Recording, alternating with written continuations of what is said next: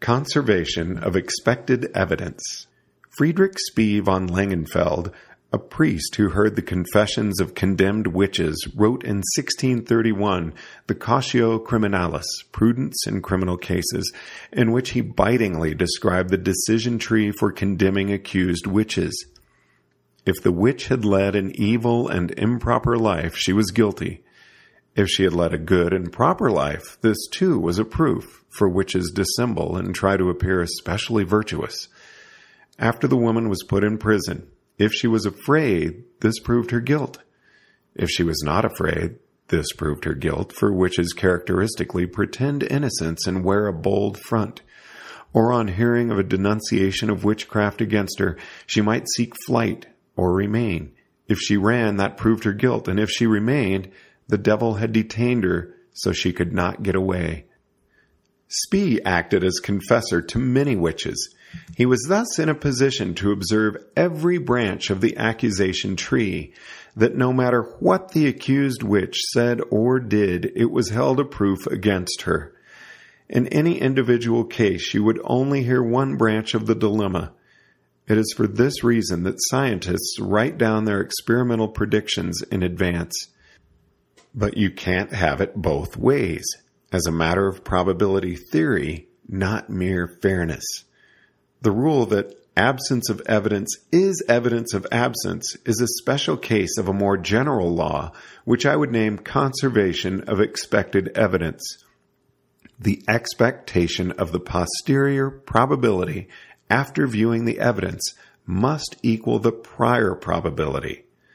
Therefore, for every expectation of evidence, there is an equal and opposite expectation of counter evidence. If you expect a strong probability of seeing weak evidence in one direction, it must be balanced by a weak expectation of seeing strong evidence in the other direction. If you're very confident in your theory and therefore anticipate seeing an outcome that matches your hypothesis, this can only provide a small increment to your belief. It's already close to one, but the unexpected failure of your prediction would and must deal your confidence a huge blow. On average, you must expect to be exactly as confident as when you started out. Equivalently, the mere expectation of encountering evidence before you've actually seen it should not shift your prior beliefs. Again, if this is not intuitively obvious, see an intuitive explanation of Bayesian reasoning. So, if you claim that no sabotage is evidence for the existence of a Japanese American fifth column, you must conversely hold that seeing sabotage would argue against a fifth column. If you claim that a good and proper life is evidence that a woman is a witch, then an evil and improper life must be evidence that she is not a witch. If you argue that God, to test humanity's faith, refuses to reveal his existence, then the miracles described in the Bible must argue against the existence of God. Doesn't quite sound right, does it? Pay attention to that feeling of this seems a little forced, that quiet strain in the back of your mind. It's important.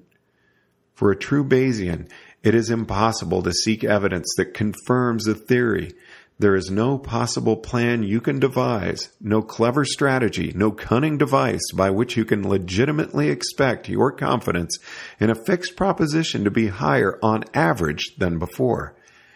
You can only ever seek evidence to test a theory, not to confirm it. This realization can take quite a load off your mind. You need not worry about how to interpret every possible experimental result to confirm your theory. You needn't bother planning how to make any given iota of evidence confirm your theory because you know that for every expectation of evidence, there is an equal and opposite expectation of counter evidence. If you try to weaken the counter evidence of a possible abnormal observation, you can only do it by weakening the support of a normal observation to a precisely equal and opposite degree. It is a zero sum game no matter how you connive, no matter how you argue, no matter how you strategize, you can't possibly expect the resulting game plan to shift your beliefs, on average, in a particular direction. you might as well sit back and relax while you wait for the evidence to come in. Human psychology is so screwed up.